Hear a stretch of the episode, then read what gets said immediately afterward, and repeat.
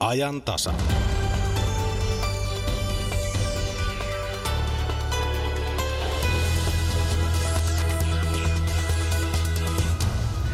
Jokainen vai tuuttaa oman asiansa. Toisten mielipiteitä ei kuunnella, mutta ei niitä myöskään sallita.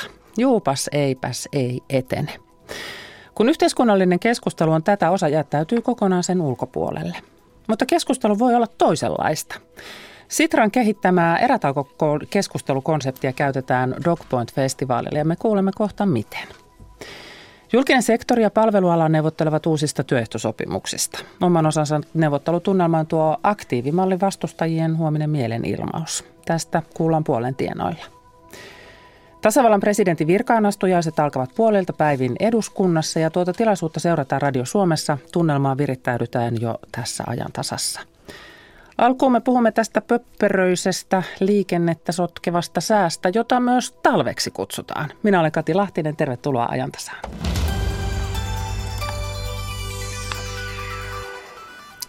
Pääkaupunkiseudulla liikenne on ollut aikamoisessa ongelmissa tämän aamun lumisateen vuoksi ja lunta nyt on tulossa edelleenkin. Studiossa on meteorologi Matti Huutonen, terve.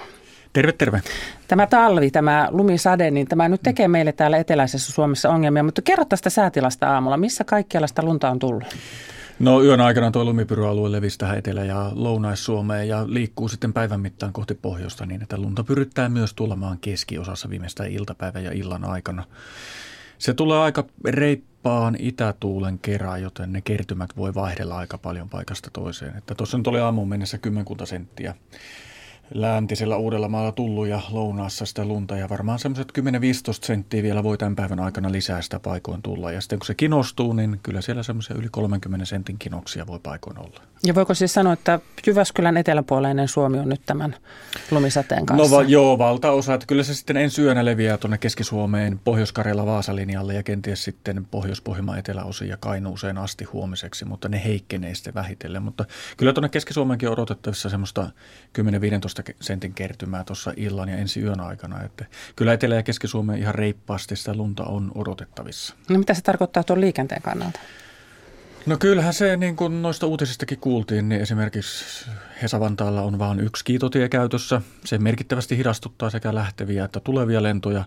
Ja sitten tuo tuiskuava lumi ja voimakas tuuli vaikuttaa kyllä rautatieliikenteeseen, että siellä varmaan on käsittääkseni lähijunien vuoroväliä harvennettu, että ehditään putsata noita vaihteita. Ja sitten tieliikenne tietenkin on ongelmissa, että siinä nyt on ennusteiden valossa, että sitä tulee likipitäen tuuman verran tunnissa tota lunta, niin vaikka siinä aura-auto menee, niin se on hetken päästä se tie taas tukossa. Ja sitten kun se tuiskuu täyteen, niin sitten ei välttämättä ehditä joka paikkaa putsata siinä, vaikka pääväyliä koitetaankin hoitaa niin hyvin kuin pystytään. Talvella sataa lunta, se kuuluu siihen talven ideaan, että silloin on lunta, mutta nyt nämä tämän talven lumet on tulleet tällä tavalla tuiskuna ja kerralla ryöpsäyttänyt aina sen kymmenisen senttiä, niin miksi tämä nyt taas? No se on näitä sään oikkuja, että välillä tulee välillä ei. Että sehän, sehän se varsinkin täällä etelässä tekee ongelmalliseksi nämä talvikuukaudet, että kun ei ole semmoista tasasta kunnon talvisäätä, joka alkaisi marraskuusta ja loppuisi sitten kuka nyt milloinkin haluaa, että se loppuu. Mutta Joskus maali- siellä huht- maalis-huhtikuussa. Mielellään hyvissä ajoin ennen vappua. Että pysyisi sitten pakkasella ja tulisi sitä lunta ja olisi koko ajan tasasta talvikeliä, niin siihen totuttaisiin sitten siihen talvisää ja talviolosuhteisiin. Mutta kun välillä on sitten sohjoa ja suljateitä ja täysin lumetonta ja sitten taas seuraavalla viikolla tulee 10-20 senttiä lunta, niin se olosuhteiden vaihtelu on se kaikista hankalin. Suomi ei ole nyt yksin näiden tuiskujen kanssa, Ruotsissakin tuiskuttaa. Joo, no sinne itse asiassa on tulossa ihan kunnolla paljon enemmänkin kuin meille, että tuonne Tukholman pohjoispuolelle Jevle-ympäristöön – sinne Selkämeren ran, Ruotsin puoleiselle rannikolle, niin saattaa tulla pitkälti yli puolikin metriä lunta tässä vuorokauden sisällä. Että mä luulen, että siellä on vielä enemmän ongelmia kuin meillä. Puoli metriä on jo ihan uutisen arvoinen. No se on ihan, mä luulen, että siitä kyllä varmaan tuolta kansainvälisestä uutistoimistojen kautta kuvamateriaalia tässä tämän päivän aikana tulee ihan mukavasti. No miten siihen iltapäivään nyt voi varautua muuta kuin, että ottaa vaan malttia ja tietää sen, että sitä lunta tulee? No eipä tuolle nyt säälle oikein kukaan mitään voi, että muuta kuin aikaa, malttia ja turvavälit ja sumuvalot autoon päälle, että ne näkyykin myös ne autot tuolla pölyävän lumen keskellä. Kiitoksia Matti. Kiitos.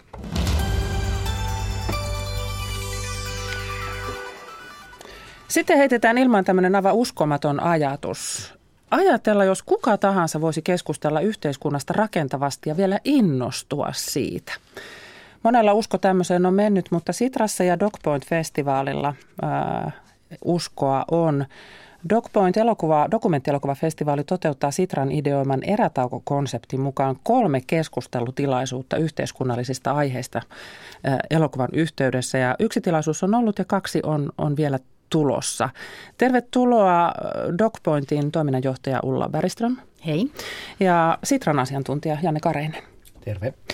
Tuota, aloitetaan siitä jo olleesta erätaukokeskustelusta. Guardians of the Earth-elokuva kertoo Pariisin ilmastokokouksen kulisseista käydystä keskustelusta. Ja sen jälkeen sitten pidettiin tämmöinen erätaukokeskustelu. Kyllä vain, joo, niin miten, miten se Ulla meni? Se oli hyvin innostava, kiinnostava ja, ja sopi erinomaisen hyvin meidän elokuvafestivaalin konseptiin. Meillähän on hyvin paljon vuosittain aiheita, jotka herättää erilaisia ajatuksia, hermostusta, iloa, kysymyksiä ja, ja sitten elokuvan jälkeen, jos joudutaan vain kävelemään ulos niiden kaikkien kysymysten kanssa, niin se vähän jää niin kuin puolitiehen se kokemus. Nyt erätauon myötä saatiin salillinen ihmisiä sinne pohtimaan sitten niitä ajatuksia, joita elokuva herätti. Minkälainen se keskustelu sun mielestä oli? Olin itse mukana tuossa keskustelussa ja mm, voin sanoa, että olipas harvinaisen äh, positiivinen kokemus ja vähän sellainen niin kuin luksustilanne, että kiireisessä arjessa aikuinen ihminen saa kaksi tuntia aikaa keskustella keskittyneesti jostain aiheesta ennalta tuntemattomien ihmisten kanssa ja, ja jakaa ajatuksia. Se oli hyvin, hyvin niin kuin antoisa kokemus. No entäs Janne Kareinen, kun sinä tätä erätaukokonseptia olet ollut luomassa, niin miltä, miltä se sinun silmiin ja korviin se keskustelu vaikutti? No siellä ö, tapahtui sama, mikä on tapahtunut aikaisemmin kaikissa muissakin erätauoissa. Toisilleen tuntemattomat ihmiset ö, pystyy luottamaan toisiinsa ja pystyy käymään tasavertaisesti keskustelua ja myös hyvin nopeasti pääsemään aiheeseen käsiksi. Siis te puhutte nyt tästä meidän Suomesta, jossa aikaisemmin kuvasin, että jokainen tuuttaa vain oman asiansa ja toisten mielipiteitä ei kuunnella ja niitä ei oikein edes sallita. Niin siis tämä on mahdollista tällainen keskustelu. Kyllä se on ja mä uskon, että yksi tekijä oli se, että kun yhtä lukunottamatta kaikki oli nähnyt tämän elokuvan, niin siinä oltiin jo valmiiksi samoissa tunnelmissa. Oltiin virittäydytty siihen aiheeseen ja se keskustelu lähti hyvin nopeasti nimenomaan liikkeelle siitä päivän aiheesta. Kaikilla on tuoreita ajatuksia juuri Kyllä. siitä nähdystä. Täytyy tässä kohti jo kysyä sitten, sitten Jannelta, että miten hyvin tämmöinen dokumentti, jos on kuitenkin usein aika vahva statement, kelpaa tämmöisen yhteiskunnallisen keskustelun pohjaksi, kun halutaan puhua siis rakentavasti? Öm, oikein hyvin se näytti sopivan. Tota, öö, se ei kyllä ole mitenkään ongelma, että on vahva öö, näkökulma tai vahva öö, lähestymistapa aiheeseen, koska tarkoitus ö, dialogissa, jota erätauko käyttää menetelmänä, niin on saada eri ihmisten näkökulmat esiin. Ja haluaisin vähän kertoa tuosta, että mm. tämä liittyy tuohon, että elokuva viritti aiheeseen, sitten erätauossa alussa viritettiin tasavertaiseen kohtaamiseen ja luottamukselliseen keskusteluun, joka sitten tavallaan laajentaa sitä mahdollisuutta käsitellä aihetta. No puhutaan kohta siitä tarkemmin siitä metodista, mutta siellä on nyt tulossa vielä kaksi tällaista erätaukokeskustelutilaisuutta. Let There Be Light-elokuva, joka seuraa tämmöistä maailman suurimman fuusioreaktorilla rakentumista ja sen jälkeen siis tällainen keskustelu. Ja sitten Freedom for the World Wolf-elokuva pohtii demokratiaa tai sen puutetta mm-hmm. tässä maailmassa, demokratian tilaa, niin, niin Anna nyt Ulla Bergström täky jommasta kummasta elokuvasta. Siis siellä esimerkiksi tässä dokumenttielokuvassa puhutaan siis Trumpista, joka on hyvin mielipiteitä jakava. Ja sitten kuinka se keskustelu siitä lähtee etenemään? Joo, puhutaan Trumpista, mutta siis puhutaan myös muusta. Että hänhän on osa tätä ilmiötä ja kokonaisuutta. Elokuva siis seuraa demokratian kriisiä ja sitä, sitä tyytymättömyyttä ja, ja ihmisten kokemusta, kokemusta. Siellä käydään eri mantereilla, eri yhteisöissä hyvin erilaisia toimijoita, politiikasta aktivisteihin ja taiteilijoista sitten ihan tavallisiin ihmisiin. Elokuva haluaa tuoda esille tämän demokratian kriisin globaalin luonteen. Ja näihin keskusteluihin voi siis ilmoittautua, joko, joko se 40 paikkaa on mennyt molemmissa? Ää, kyllä on vielä tilaa ja nyt mä pahoin pelkään, että tämä, tämä sää on vähän semmoinen, että saattaa muutama paikka vapautua, mutta ehdottomasti tervetuloa. Tällä hetkellä näyttää siltä, että vielä mahtuu mukaan oikein mukavasti. Tästä fuusioreaktori, fuusioenergiasta pääsee keskustelemaan tänään ja sitten tästä demokratiasta huomenna. Sieltä DocPointin sivulta löytyy ne tärkeimmät ohjeet. Janne, minkälaisia kaikenlaisia keskusteluja erätauon kautta on käyty? Mitä teemoja sinne voi laittaa vai käykö mikä vaan? No se on aihe riippumaton, että kyllä käy. Ja sitten jos mä mietin näitä keskusteluja, mitä ollaan jo valmiiksi käyty, niin mehän etsittiin parhaat tavat käynnistää ja ylläpitää rakentavaa yhteiskunnallista keskustelua kokeiluiden kautta. Eli järjestämällä keskusteluja ja me ollaan oltu ympäri Suomen, esimerkiksi Kemijärvellä ja Kajaanissa, Vantaalla, Joensuussa, luke, hyvin monissa paikoissa ja teemat on vaihdellut valtavista, hyvin yksityiskohtaisiin. Ja niitä teemoja on ollut esimerkiksi demokratia ja osallisuus, talous ja toimeentulo, työ ja toimeentulo. Ähm, sitten on esimerkiksi ollut nuoret ja heidän ympäröivät verkostot, lapsiperheet ja heidän tuki. Ähm, viimeinen kokeilu, mikä tehtiin viime vuoden puolella, niin oli verkkokeskustelu äh, Hesarin kanssa yhdessä aiheesta Helsingin erityisopetus. Eli siis verkossakin voi keskustella asiallisesti ja toista ihmistä kuunnellen? No me oltiin itse asiassa aika yllättyneitä, että se oli niin helppoa. Ja tämähän on siis nähtävissä. Se on edelleen se keskustelu siellä verkossa ja voi käydä katsomassa, millä tavalla se tehtiin ja miten se onnistuu. Näiden keskustelujen jälkeen hän Ajatus ei kai ole se, että kaikki olisivat samaa mieltä siitä aiheesta tai että joku olisi muuttanut mielipiteensä ja joku voittaisi sen keskustelun. Mikä se idea on? No keskeinen asia ei ole päätyä samaan näkemykseen, vaan saada esiin erilaiset näkökulmat. Ja näiden näkökulmien esiin saamisen jälkeen on mahdollista muodostaa yhteistä keskustelua niin, että ihmiset pääsee ajattelemaan myös yhdessä. Näkökulmat myös sen keskustelun kuluessa joko syvenee, muuttuu tai sitten ö, vaan valaistuu, sekä omat että muiden näkökulmat. Ja ei tarvitse sitten tehdä jotakin suuria linjanmuutoksia omassa elämässä sen jälkeen, vaan enemmänkin juuri se, että sitten niin keskustellaan. Mutta mutta kun tässä on nyt konsepti takana, siis tämä erätauko mm-hmm. on ihan ajateltu, että miten se toimii, niin mistä lähdetään liikkeelle? Mistä, miten rakennetaan se keskustelutilaisuus, josta ihmiselle jää sellainen olo, että tässä keskusteltiin eikä vaan roiskittu mielipiteitä? Hmm. No jos mä ajattelin tota eilistä... Äh, se on hyvä esimerkki. Tiistaista. Joo, tiistaista. Tiistaista tota DocPoint-keskustelua, niin siellä lähdettiin liikkeelle siitä, että luotiin tasavertainen ja luottamuksellinen – kohtaaminen. Kuinka se tehdään? Annetaan ihmisten puhua. Se on ehkä, jos per, vertaa semmoiseen perinteiseen tapahtumaan, missä esimerkiksi voisi olla kiinoutti tai jonkinlainen alustus tai sitten olisi joku vaihe, missä voidaan ihmisiltä kysyä jotain vähän.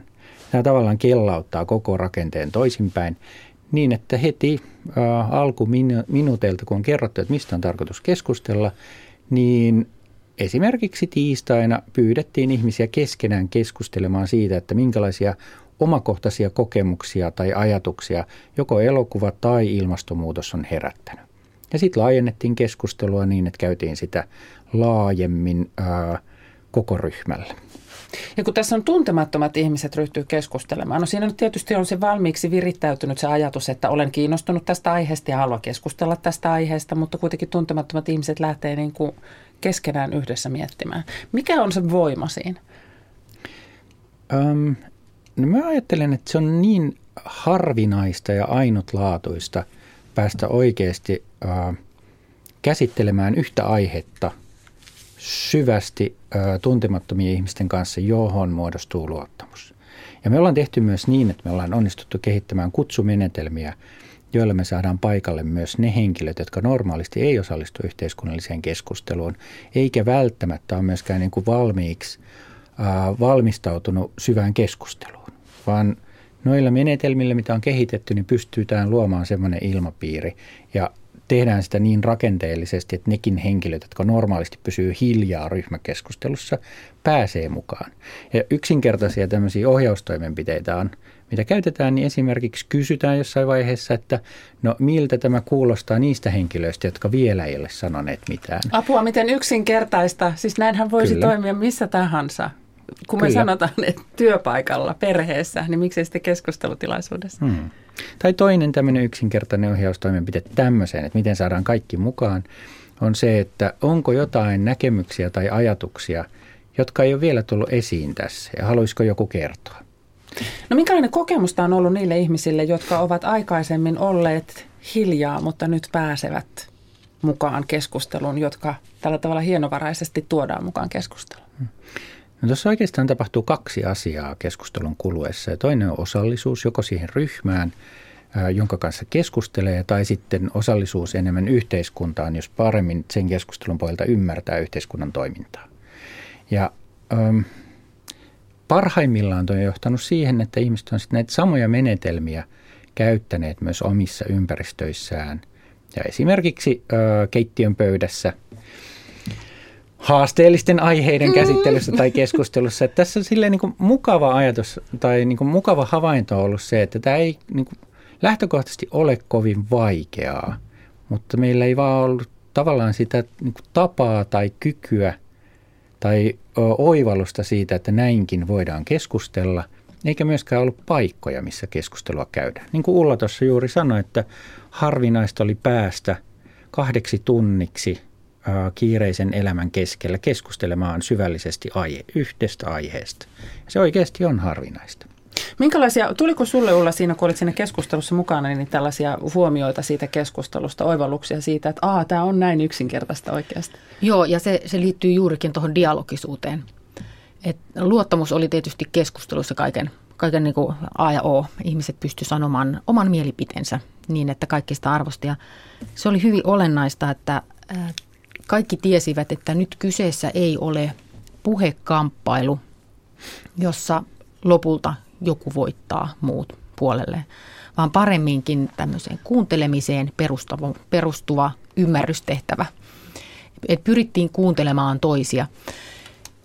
huomasin sen, että olipas hyvin vaikeaa lähteä jatkamaan keskustelua meillä kaikilla varmaankin toisten mielipiteestä eteenpäin, vaan se, semmoinen niin kuin mielipiteiden ketjuttaminen, että sanotaan, sanon mitä ajattelen ja sitten rupean jo keskittymään siihen seuraavaan asiaan, jonka sanon. Se tulee hyvin luontaisesti kyllä varmaan meillä useammalla, että, että se, että jäät kuuntelemaan, pohtimaan ja haluat jatkaa sen toisen esittämän mielipiteen avaamista, niin se oli ehkä sellainen oivallus sieltä, että sitä pitää harjoittaa. Meillä tuntuu olevan vähän sellainen, että, että keskusteluihin mennään sillä ajatuksella, että tämän minä sanon ja tämän minä sanon topakasti ja sitten jos ne ei usko, niin johon kumma. Mutta juuri se, että, että siellä maltaisi odottaa sitä ja miettisi, miten tämä liittyy siihen kokonaisuuteen, niin sehän on keskustelussa aivan äärimmäisen iso taito. Öm, saako tällaisessa keskustelussa sanoa asiat niin kuin ne on, suoraan ja kiertelemättä? Me pyritään siihen, että ihmiset käyttää omia kokemuksia omaan puheensa pohjalla. Eli pyritään siihen, että mm-hmm. ihmiset puhuu suoraan, rehellisesti ja niin, että he tulisivat ymmärretyksi. Ja se on yksi näitä niin kuin rakentavan keskustelun pelisääntöjä. Pyritään siihen, että ihmiset omalla kokemuspohjallaan puhuu, eikä niin, että yleisesti kaikki on tätä mieltä. Siis pyritään mielipidepuheesta pääsemään kokemuspuheeseen, joka sitten mahdollistaa sen, että näkökulmista riippuen ihmiset voi löytää yhteisen keskustelupohjan ja he pystyvät yhdessä keskustelemaan haastavistakin ja välillä hyvin ristiriitaisistakin aiheista ja ymmärtämään toisiaan. Sen ei tarvitse johtaa siihen, että omat näkökulmat muuttuu tai hyväksyisi toisen näkökulmat, mutta pystytään keskustelemaan ja se on se keskeinen seikka. Ja se mahdollistuu sille niin kuin muutamien yksinkertaisten sääntöjen pohjalta Kuuntelu on niistä varmasti tärkein. Sitten toisen kommentteihin liittyminen. Pyrkii jatkamaan sitä keskustelua, mitä on käyty, eikä pomppaa esimerkiksi johonkin toiseen aiheeseen tai ihan jostain muusta puhu. Ja sitten hyväksyminen niistä näkökulmista, jotka poikkeaa omista. Mikä on kyllä hirveän vaikeaa, että, että joku toinen on toista mieltä. Mutta siis omaa mielipidettään ei tarvitse siellä poistaa se vaan, että kuinka sitä tuodaan esille. No Janne Karjanen ja Ulla Bergström, lyhyesti tähän loppuun. Mitä te ajattelette, että mitä me, mitä me saadaan tässä yhteiskunnassa aikaa, jos me saadaan tällaisia keskusteluja ja keskusteluilmapiiriä paremmaksi? On ne sitten niin tämän konseptin mukaisesti tai ihan vaan, vaan muutoin tätä keskustelua enemmän tähän kuuntelevaan suuntaan pois siitä mielipiteiden laukomisesta? Mitä no varmaan päästään aiheessa syvemmälle. Siis sellainen mielipiteiden laukominen, niin mehän voidaan puhua samasta aiheesta niin kuin vuosikausia, eikä me päästä oikeastaan mihinkään muuta kuin jokainen vuorolla lausuu asiansa. Että aiheiden syventäminen ja todellinen ymmärtäminen ja mielipiteiden takana olevat ajatukset ja kokemukset, ne, ne saadaan tällä esiin. Ulla tuossa tosi hienosti kertoi, että mitä tapahtuu. Jos yritän tätä samaa mm. asiaa sanottaa vähän toisin, niin ymmärrys maailmasta sekä itsestä että muista ihmisistä kasvaa. Se on ehkä se tärkein asia. Ja sitten erätauossa toinen todella tärkeä seikka on osallisuuden syntyminen. Joko silleen siihen ryhmään, jonka kanssa keskustelee, tai sitten yhteiskuntaan. Nämä on ne kaksi keskeisintä erätauon mukanaan tuomaa asiaa. Kiitoksia Janne Karinen Sitrasta ja kiitos Ulla Bergström Dogpointista ja ne kaksi erätaukokeskustelua siis vielä edessä. Kiitos. Kiitos.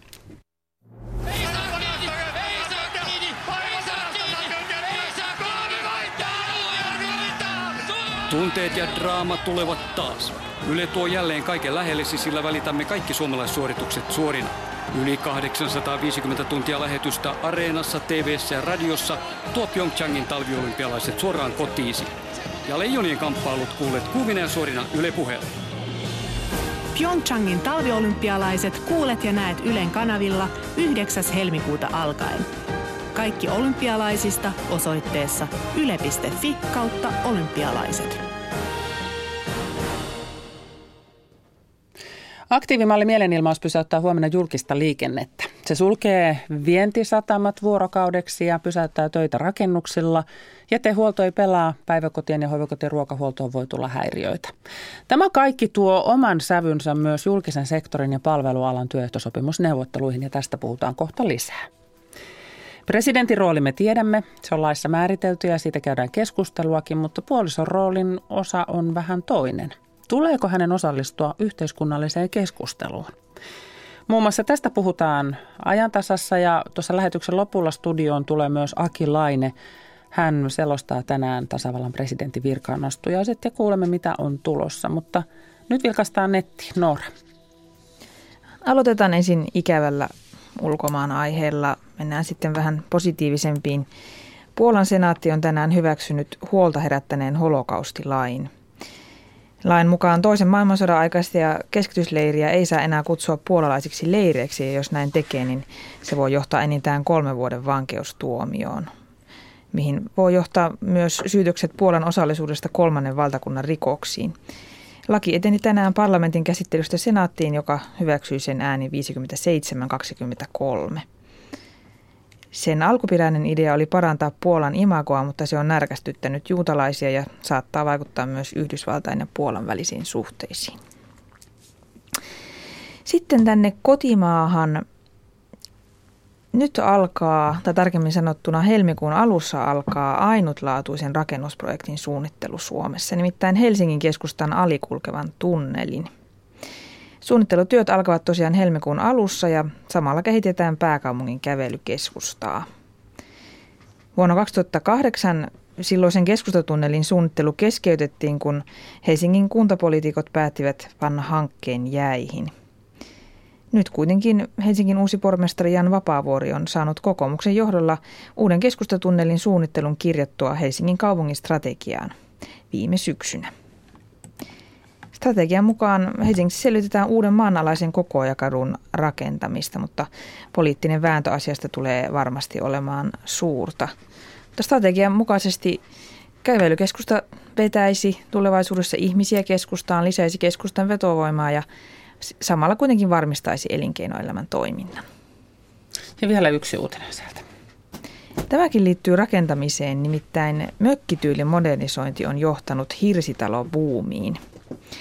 Vielä muutamia vuosia sitten kaupunkien kaavoituksessa suhtauduttiin nihkeästi hirsirakentamiseen ja Jos asuinalueella pyrittiin moderniin yleisilmeiseen, niin hiisirakentaminen kiellettiin kokonaan. Mutta nyt hirsitalovalmistajat ovat raivanneet tietää myös kaavoittajien suosioon muokkaamalla hirren ulkonäköä modernimmaksi.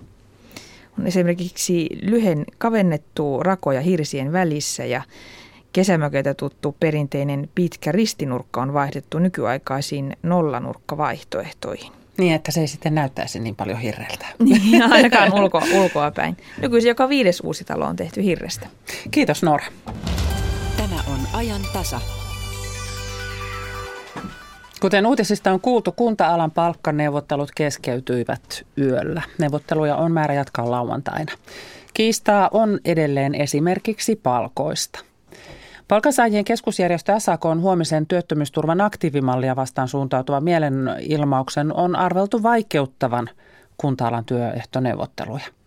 Näin asia arvioi palvelualojen ammattiliitto PAMin järjestöjohtaja Niina Koivuniemi tätä on yritetty vähän sekoittaa, että, että meidän, meidän omi, omi, omia tätä neuvotteluja ja aktiivimallia, kun ne ei, ne ei nyt liity toisiinsa oikeastaan ollenkaan. Että, että meillä on kehotettu porukkaa menemään mielenilmaukseen eikä lakkoon ja, ja meillä on omat neuvottelut päällä. Että, että, että kyllä tässä nyt niin kuin vähän härdelliä on joka suunnalta, että – että jos olisi itse niin ajatellut toista ajankohtaa, mutta kun ei sitä nyt voi ajatella, niin se voisi aktiivimalli olisi voinut tulla vähän eri kohtaan kuin nyt. Mutta se ei siellä takaraivossa jyskytä?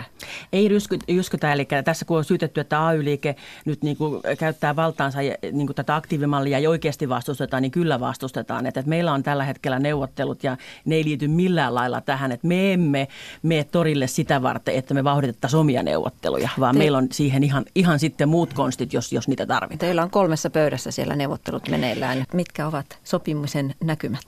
No tuota, meillähän päättyi kaikki nämä työehtosopimukset mm. eilen. Ja meillä oli hallinto eilen koolla, mutta ei me sieltä tulosta saatu. Että me ollaan tällä hetkellä sopimuksettomassa tilassa.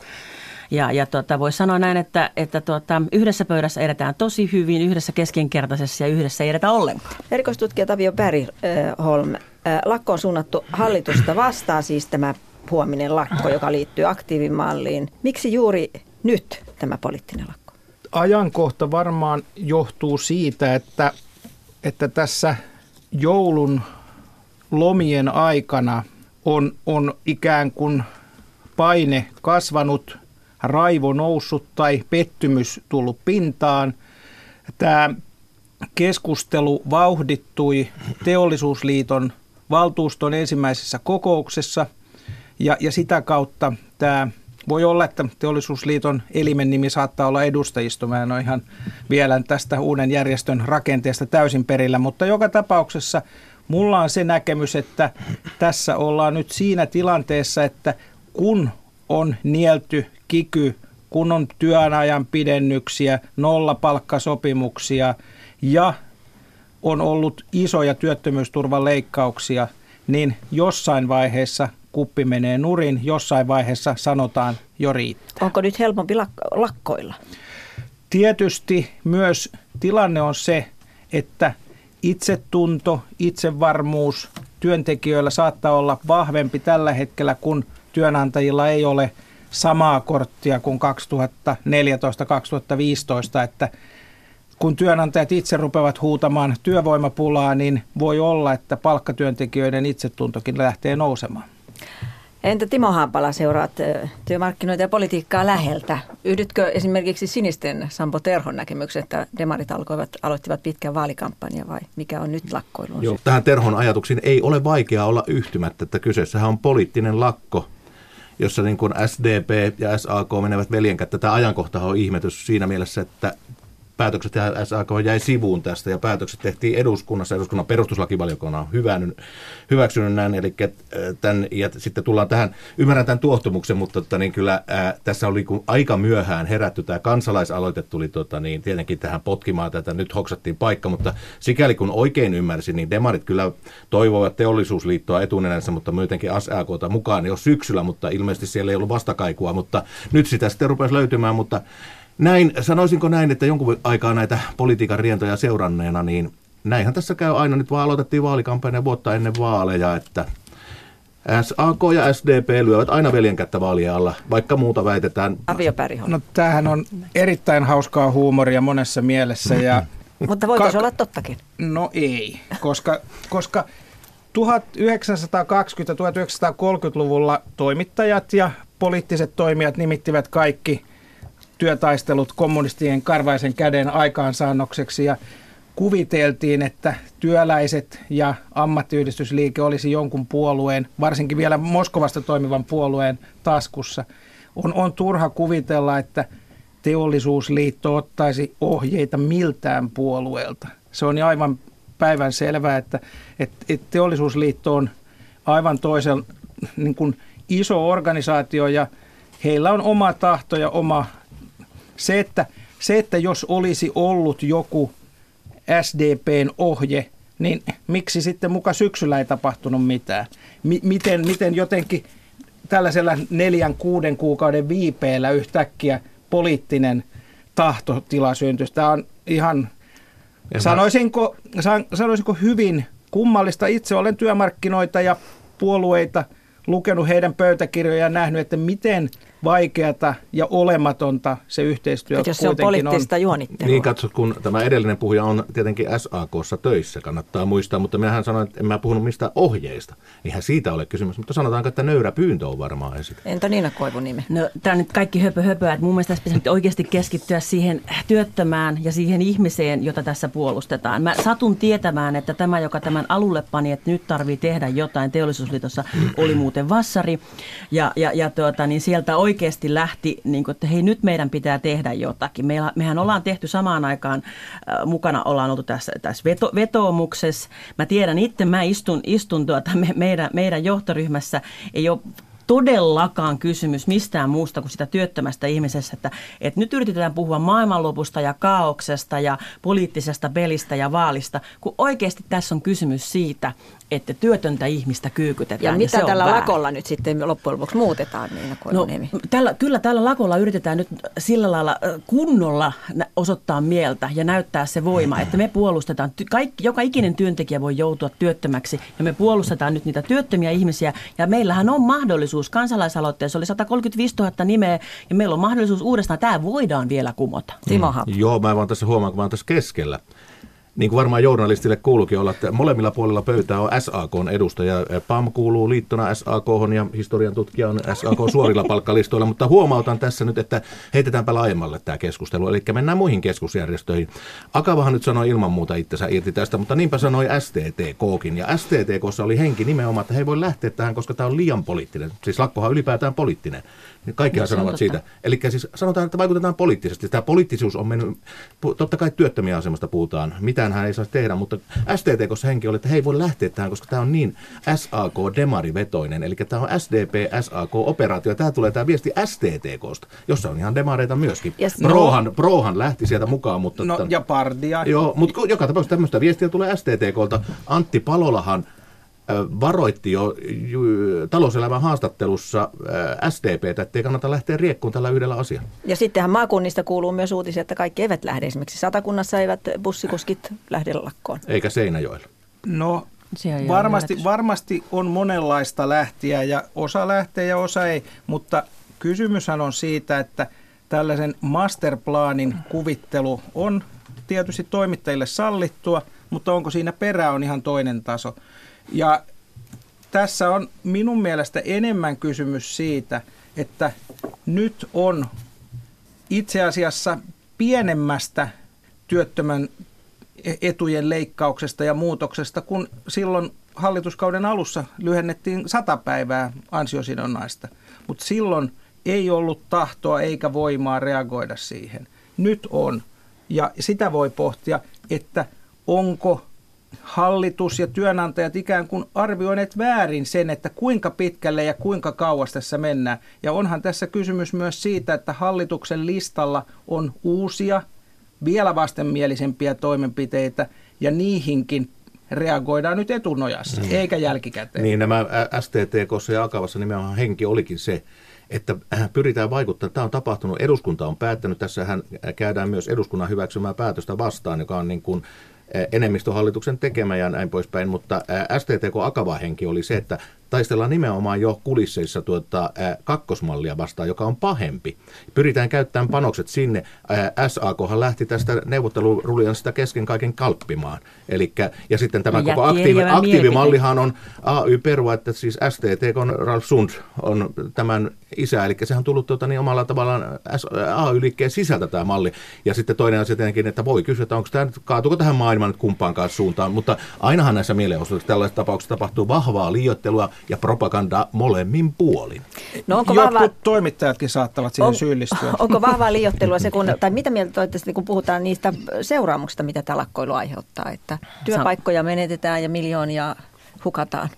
Ne on täysin liiotteluja, että, että joka ikinen työpaikka pystyy kyllä kuramaan sen kiinni. Ja, ja, ja tässä saattaa käydä jopa niin, että kun työntekijältä kuitenkin otetaan se palkka pois koko päivältä, niin jopa työn, työnantajat pystyy säästämään, koska se pystytään kyllä toteuttamaan, että, että kaikenlainen se, että lakkoillaanko liikaa, niin se on, se on ihan, ihan höpö höpöä, meillä tuossa meidän PAMin tutkija Anttilan antoi mulle lukuja siitä, että paljonko esimerkiksi PAMissa on lakkoiltu, niin tota, meillä on majoitus- ja ravitsemisalalla ollut 2002 vuodesta lähtien neljä lakkoa, että, että ei kovin paljon, että, että, kyllä, että, että mikä tahansa ajankohta olisi ollut, niin aina se käännetään niin, että, että se on jo, jonkun poliittista peliä. Näin palvelualojen ammattiliitto PAMin järjestöjohtaja Niina Koivuniemi. Haastateltavina olivat myös erikoistutkija Tapio Väriholm SAKsta ja politiikan erikoistoimittaja Timo Haapala ja Päivi Neitiniemi toimittajana. Ja tuostapa se nappaa Suomen radiokin kiinni vai mitä Matti?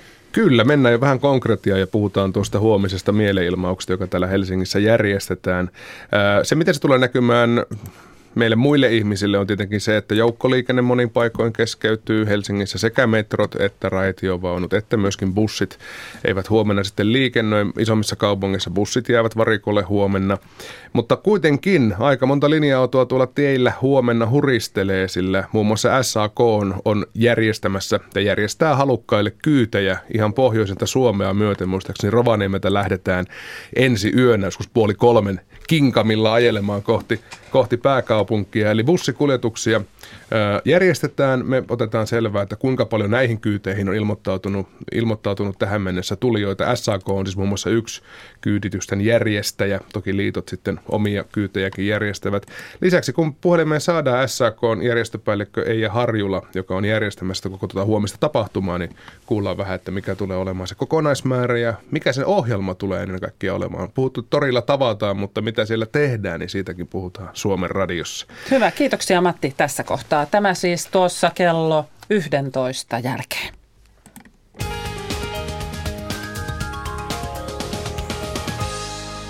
Pari liikennetiedotetta erikoiskuljetus Pohjois-Pohjanmaan teillä väli Raahe-Sotkamo kello 10.30 lähtenyt liikkeelle ja kello 12.30 välisenä aikana seuraava reitti tie 88 Vihanti Pyhäntä. Liikenne pysäytetään ajoittain. Tämän kuljetuksen leveys on 7,4 metriä ja siinä on yksi ajoneuvo ja Sotkamo on kohteena. Perillä siellä pitäisi olla kello 20 mennessä. Siis äh, tie 88 Vihanti Pyhäntä, parin tunnin ajan siellä erikoiskuljetus, jonka vuoksi liikenne pysäytetään ajoittain. Mukana on yksi ajoneuvoyhdistelmä ja perillä Sotkamossa pitäisi olla kello 20 mennessä. Ja sitten Tie 50 eli Kehä 3 Helsingissä Tikkurilla liittymässä on tapahtunut aiemmin onnettomuus. Yksi ajokaista on suljettu liikenteeltä ja haittaa on ajosuunnassa itään. Siis tie 50 Kehä 3 Helsinki Tikkurilla liittymä. Yksi ajokaista suljettu liikenteeltä haittaa ajosuunnassa itään.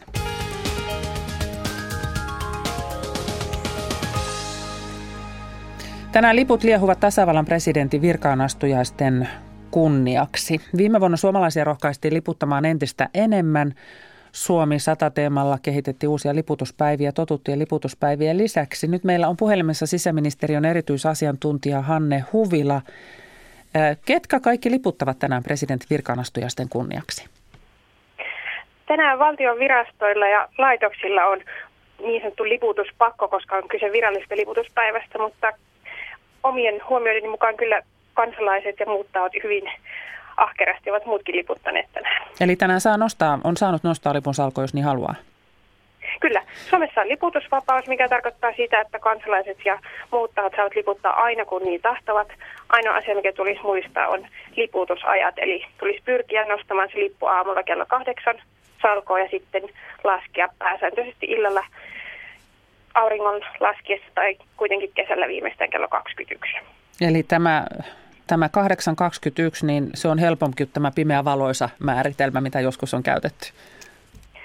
No oikeastaan se kyllä menee se, että nyt talvella se pitää sitä auringon laskua noudattaa, mutta sitten esimerkiksi kaamosalueella suositellaan, että kun se aurinko ei osalla nouse ollenkaan tai laske ollenkaan, niin sitten kuitenkin voi 8-16 liputtaa. Et esimerkiksi tänään suositellaan, että koko Suomessa liputetaan 8-16, vaikka aurinko laskisi aikaisemmin.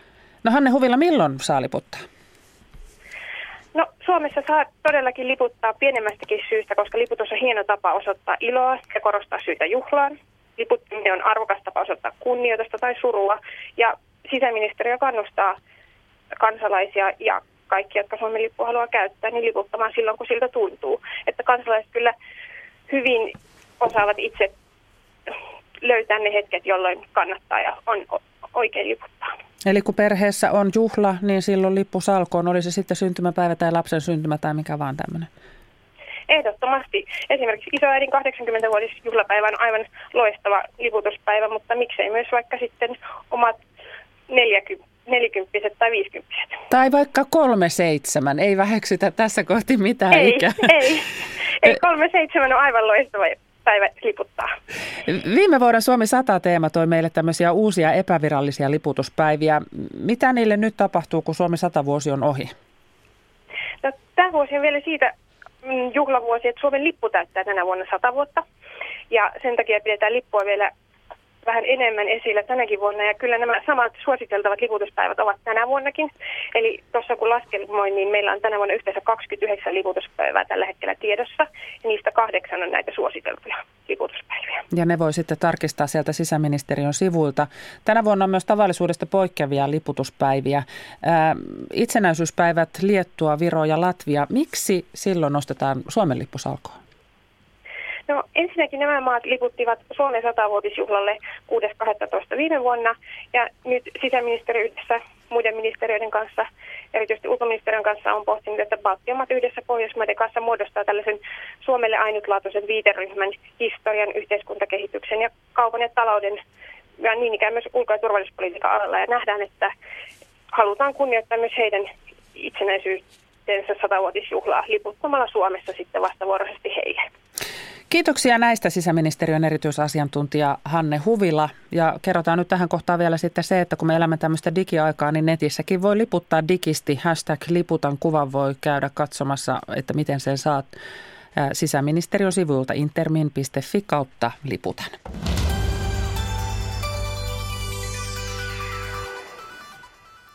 Presidenttiehdokkaat ovat jo ehdolle lähtiessään sitoutuneet tehtävän vaatimuksiin ja presidenttiyden tuomaan julkisuuteen, mutta minkälainen rooli on presidentin puolisolla? Onko se kultainen häkki, jossa edustustehtävät ajavat yksityisyyden ja oman uran edelle? Ja pitäisikö tästä tehtävästä myös virallisesti maksaa jonkinlaista korvausta? Tätä pohtivat seuraavassa Sakari Kilpelän haastattelussa Helsingin yliopiston sosiaalipsykologian dosentti Kaisa Kauppinen ja Ylen politiikan toimittaja Pirjo Auvinen. Kuunnellaan kuitenkin ensin asian hyvin tuntevien Pentti Arajärven ja Tellervo Koiviston ajatuksia presidentin puolison asemasta. Vanha naisasianainen, niin, niin, niin tämmöisiin asioihin teki mieli ja puutuinkin kyllä, mutta tuota, kyllä se vähän minultakin niin kuin kärkevyys puuttui mä joskus sanoin, että, että tota, puolisolla ei ole taskurahaa eikä, eikä omaa avainta, mutta on sen tämä karkkipäivä. Pirjo Auvinen, mitä ajatuksia heräsi tuosta, kun, kun, kun selvästi se vähän ikään kuin askarrutti näitä sekä Koivi, Rouva Koivisto että Pentti Arajärveä tuo presidentin puolison asema. Ei ole helppoa. Ei ole helppoa ja nämä oli harvinaisen, oikein harvinaisen antoisia nämä, nämä haastattelut tehdä. Ja, ja siinä tuli hyvin selvästi näissä molemmissa haastatteluissa tämä tämmöinen kahtiajakoisuus. Kumpikaan ei kadu hetkeäkään, että, että lähti sille tielle, että lupautui tähän presidentin puolisoksi ja molemmat olivat siinä 12 vuotta. Mutta molemmat kertoivat semmoisesta puolesta, joka ei meille ehkä, jotka emme itse siinä tilanteessa ole, jota emme saata kuvitella, että yksityisyys menee ja kuten Tellervo Koivisto kuvasi, että, että elämä on kuin eläisi hotellissa – että hän ei ollut 12 vuoteen laittanut ruokaa, ei tiskannut, ei siivonut. Ja heille henkireikä oli tämä pääsy sinne tähtelään. Siellä sai olla enemmän omaa itsensä, mutta sinnekin heidät varustettiin eväspaketeilla. Niin, niin se, siinä, se, siinä on se oma hohtonsa, mutta pitkä, pitkä aika tällaista hyvin, hyvin, hyvin tämmöistä – No Koivisto ei käyttänyt eikä Arajärvikään, kumpikaan ei käyttänyt tämmöistä, mutta vähän tulee mieleen, että onko siinä jo ihan hiven sellaista laitosmaisuutta. Kaisa Kauppinen, me, millainen erityis, milla, millaisella erityistehtävältä tuo, tuo kuulostaa, no, kun Arajärvi ja Koivisto kuvailevat? No sehän kuulostaa ihan huikean mielenkiintoiselta ja mä olen saanut kaikista näistä haastatteluista semmoisen käsityksen, että ne, jotka ovat antaneet haastattelun, he ovat lähdössä siihen mukaan ja tukevat sitten puolisoon tässä tehtävässä, joko koko päivä toimisesti tai ainakin siinä työnsä puitteissa. Ja se, mikä minua kiinnitti huomiota Rouva Koiviston haastattelusta, kun kuuntelin sitä, niin hän tavallaan torjui ajatusta siitä, että hän olisi ollut muille tämmöinen roolimalli. Ja sehän on meille psykolo- psykologeille semmoinen hyvin keskeinen termi ja käsite. Ja mä olisin kyllä hyvin eri mieltä siitä, että mun mielestä Rouva Koivisto on ollut koko tämän pitkän uransa aikana tietyllä tavalla tämmöinen muita naisia, mutta varmasti myös miehiä tukeva roolimalli erilaisten termien ja erilaisten asioiden puitteista. Että hän on osannut niin kuin hakea siitä ajasta semmoisia kiinnostavia aiheita, jotka askarrettuvat muitakin henkilöitä, Nuorempana hän otti yhdistys yhdeksän kysymyksiä, tasa-arvoasioita. Ja sitten tässä myöhemmässä vaiheessa olen erityisesti ilahtunut siitä, hän on ottanut esille vanhenemiseen, puolison vanhenemiseen, omaishoitajuuteen liittyviä asioita, jotka askarruttavat hyvin monia muitakin, muitakin suomalaisia henkilöitä, että presidentin rouva voi vetää hyvin tärkeitä asioita julkiseen keskusteluun ja saada myös aikaan muutoksia. Mutta sanoo Telerokoivisto myös tuossa Pirjolan haastattelussa, että olisi hyvä olla presidentin kanssa samaa mieltä no niin, jostakin niin, ajattavasta asiasta. Mutta mun mielestä se onkin tuommoisen hyvän avioliiton, tai niin kuin sanotaan, että tässä presidentin tehtävästään yhdistyy työ ja rakkaus, että siinä on sitten vähän tämmöistä myös ristiriitaa ja pohdiskelua, mutta kuitenkin siinä mielessä, että ei ajauduta niin kuin julkisesti ainakaan kauhean erimielisiksi, että mun mielestä se on ollut erittäin mielenkiintoista, että ei kaikesta tarvitse olla samaa mieltä. Pirjo. Ja tämä, tämä roolimallikysymys oli yksi sellainen, joka oli mulla pontimena, kun läksin näitä haastatteluja tekemään, koska silloin kun Niinistö aloitti, niin silloin käytiin jonkun verran tämmöistä keskustelua, että, ja, ja, ja itsekin sitä kuulin, koska mulla oli tämmöinen teini-ikäinen tytär, että, että onko ihan oikeasti Suomessa, halutaanko, että meillä on presidentin puoliso, joka on kaunis, mutta ei koskaan osallistu mihinkään keskusteluun, koska siltähän se silloin aluksi varsinkin näytti, että, että Niinistö oli se aktiivinen ja hänen rinnallaan oli tällainen, tällainen hiljainen puoliso. Ja jotenkin se juuri, että, että, että, että minkälainen roolimalli tällainen on nuorille suomalaisille tytöille. Kun meillä muuten kuitenkin korostetaan koko ajan sitä, että, että naisten on oltava itsenäisiä, hankittava oma koulutus, hankittava oma elanto. Niin tässä oli semmo, mun mielestä semmoinen ristiriita. Kaisa Kaupponen, onko tässä sukupuolijärjestelmän ikään kuin tällaisia ma- me paaluja, paalutuksia? No kyllä, kyllä, ihan varmasti. Ja sen takia minusta oli esimerkiksi mielenkiintoista lukea tämän, tämän ää, ää, Teemu Lämsän valmistautumista tähän ää, mahdolliseen rooliin, että hän on koulutukseltaan lääkäri, työterveyshuollossa toimiva lääkäri, ja siitä huolimatta hän on nyt jo lyhentänyt työaikaansa ja on sillä tavalla tukenut puolisonsa kansanedustajaroolia ja on antanut vihjeitä nuorille miehille, että, että tämmöinen tämmöinen osallistuva isyys ja osallistuva vaimon työn tukeminen on tätä päivää. Että sitä voi toteuttaa niin eri tavalla. Ja mun mielestä oli aika yllättävää, että niin harva presidentin puoliso tai siihen pyrkivä tällä hetkellä lähti tähän kyselyyn mukaan, koska tämä olisi ollut mitä paras areena tuoda esille, mikä se oma rooli mahdollisesti tulisi olemaan. Pirjo, niin miten erittelit tätä, tätä kun ketkä suostuivat, ketkä eivät? Joo, tämä oli mulle suuri yllätys, että, että kahdeksasta vaan kaksi suostui. Ja, ja, ja ehkä koskettavin oli tämä, kun tämä Nils Turvalsin puoliso Sinikka Joutsaari Turvals ensin suostui, mutta sitten kun ruvettiin vähän myöhemmin sopimaan, että milloin se haastattelu tehtäisiin, niin hän sanoi, että, tai tuli, tuli sähköposti, että hän peruu, koska hänelle on tullut niin paljon tuota, tämmöistä vihapostia, hyvin, hyvin ilkeää vihapostia. Ja se on, se on mun mielestä tosi mielenkiintoinen asia, että jo siinä vaiheessa, kun kampanjat ei ollut vielä edes oikein käynnissä, niin jo lähti tämmöinen loka, lokakampanja. Ja sitten, sitten mulle tuli mieleen kyllä, että, että, tuota, että tavallaan, että jos jos nämä puolisot ei suostu, niin voiko ajatella, että, että silloin myöskään ei olla ihan täysillä mukana tässä presidentinvaalissa kaiken kaikkiaan? Että onko tämä vaali kuitenkin semmoinen, että, että joillekin ehokkaille tämä on vain semmoinen, että halutaan tuoda asioita esille, halutaan, että oma puolue on siellä näkyvissä, mutta ihan oikeasti, ihan satasella ei sitten kuitenkaan olla ehdokkaina mitä, jos vähän spekuloidaan sitä, että ajatellaan sitä tästä sukupuolijärjestelmästä ja ajatellaan sitä niin kuin modernista, modernista tällaisesta ihmiskuvasta lähtien ja kaikesta tällaista, niin millainen tämä puoliso voisi olla, kun ajatellaan, että näette, että menneinä aikoina poikkeuksetta puolisot ovat luopuneet entisestä ammatistaan? No, ei mun mielestä ihan noinkaan ole, että kun on katsonut, mitä nämä puolisot ovat tehneet, he eivät ole ehkä siitä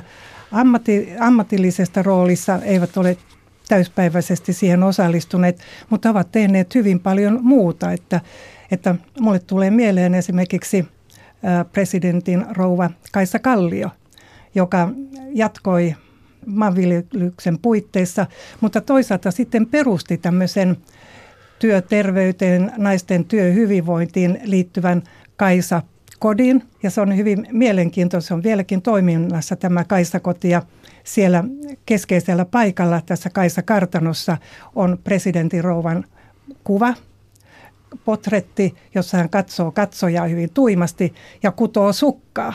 Ja se on niin kuin hurjan mielenkiintoinen sillä tavalla, että hän on ollut koherentti henkilö siinä, pitäytynyt siihen omissa juurissaan, mutta kuitenkin luonut tämmöisen uuden idean, joka tällä hetkellä olisi jotenkin naisten työhyvinvointiin tai ihmisten työhyvinvointiin liittyvä ää, niin kuin ilmiö. Että että ne ovat hyvin paljon tuoneet esille tämmöisiä uusia ideoita, jotka kantavat ihan tähän päivään. Se oli mielenkiintoista. Sekä Tellervo Koivisto että Pentti Arajärvi olivat molemmat sitä mieltä, että, että vaikka tästä puolison asemasta ei ole määritelty mitään, se itse asiassa pykälissä ei ole mitään, laki ei, ei puolisoa tunne, eikä protokollakaan, ei pakottaisi mihinkään. Että periaatteessa jos puoliso haluaisi olla erä, erakko, niin se onnistuu. Ja esimerkiksi Tellervo Koivisto sanoi, että hänestä se on hyvä, että se on näin epäselvä mm. se tilanne. Että sen jokainen voi muokata oman näköisekseen. Ja että, että tavallaan, että siinä on että se on sellainen, kun se puoliso on tai kun se puoliso haluaa sen olevan. Itse ajattelin vaan, että kun silloin niinä Tukholman kirjavaihtajavuosina vuosina tuota, näin muutamia kertoja sain tavata näitä kuninkaallisia, niin, niin mulle jäi vaan tässä semmoinen, kun tätä, näitä juttuja kirjoittai tein, että semmoinen, että onko meillä, meillä semmoinen kaipuu vähän semmoisiin kuninkaallisiin, onko nämä odotukset semmoiset, että, että pitäisi olla jotenkin siellä eristyksissä ja pitäisi vaan niin kuin pikkusen näkyä ja vaan pikkusen ja vaan pikkusen, että siitä tulisi ikään kuin se arvovalta ja sellainen joku, joku status sille. No Tarja Halosesta sanottiin, että hän arkipäiväisti presidenttiinstituution ja, ja hänen puolisonsa Pentti Arajärvi eikin äh, suhtautui, sanotaanko tällainen äh, etäisellä huumorilla tähän asemaansa. Ja sitten Sauli Niinistö on, on palauttanut tämän tehtävän presidentillisyyden ja kuuluuko tähän nyt sitten se, että, että vaimo on, on vaimo? nimenomaan no, ja missään, arvo jossakin tärkeässä tehtävässä. Ei missään tapauksessa enää ja toisaalta olihan Pentti Arajärvi apulaisprofessorina oli Joensuun yliopistossa. Se on hyvin tärkeä tehtävä ja hoiti sitä hyvin. Mä olin itse muutamassa projektissa mukana Suomen Akatemiassa, jossa hän piti esitelmiä sitten ihan toisaalta sitten professorin roolissa ja, ja se antoi hurjan mielenkiintoisen kuvan ihan sen takia, että nämä voi yhdistää, olla olla sitten presidentin puoliso, tukea sitä ja sitten toisaalta vetää omaa rooliaan, ammatillista rooliaan. Että mä oon samaa mieltä Telero Koiviston kanssa siitä, että se on erittäin hyvä, että sillä on annettu tämmöinen joustava tapa tavallaan niin kuin profiloida oman tilanteensa mukaisesti. Näin sanoi dosentti Kaisa Kauppinen. Ja toinen haastateltava oli politiikan toimittaja Pirjo Auvinen, toimittajana Sakari Kilpelä.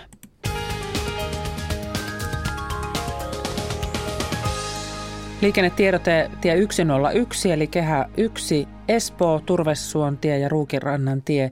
Siellä on raskas ajoneuvo jumissa ja liikenne jonoutunut haittaa ajosuunnassa itään päin. Siis tie 101, kehä 1 ja Espoo, Turvesuon tie ja Ruukinrannan tie. Raskas ajoneuvo jumissa, liikenne on jonoutunut, haittaa ajosuunnassa itään.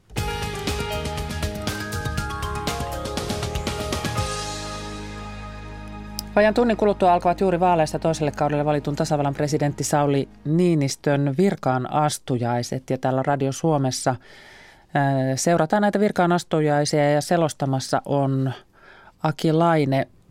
Mitä nyt on sitten luvassa ja mistä me aloitetaan? Aloitetaan 11.55 lähetys ensinnäkin ja kello 12 sitten tuo tapahtuma eduskunnassa alkaa oletettavasti hyvinkin tarkkaa minuutille lähdetään liikkeelle – me seuraamme tietysti tuo juhlallisen vakuutuksen ja sittenhän siihen protokollaan kuuluu, että eduskunnan puhemies puhuu presidentille ja presidentti myöskin puhuu tuossa tilaisuudessa.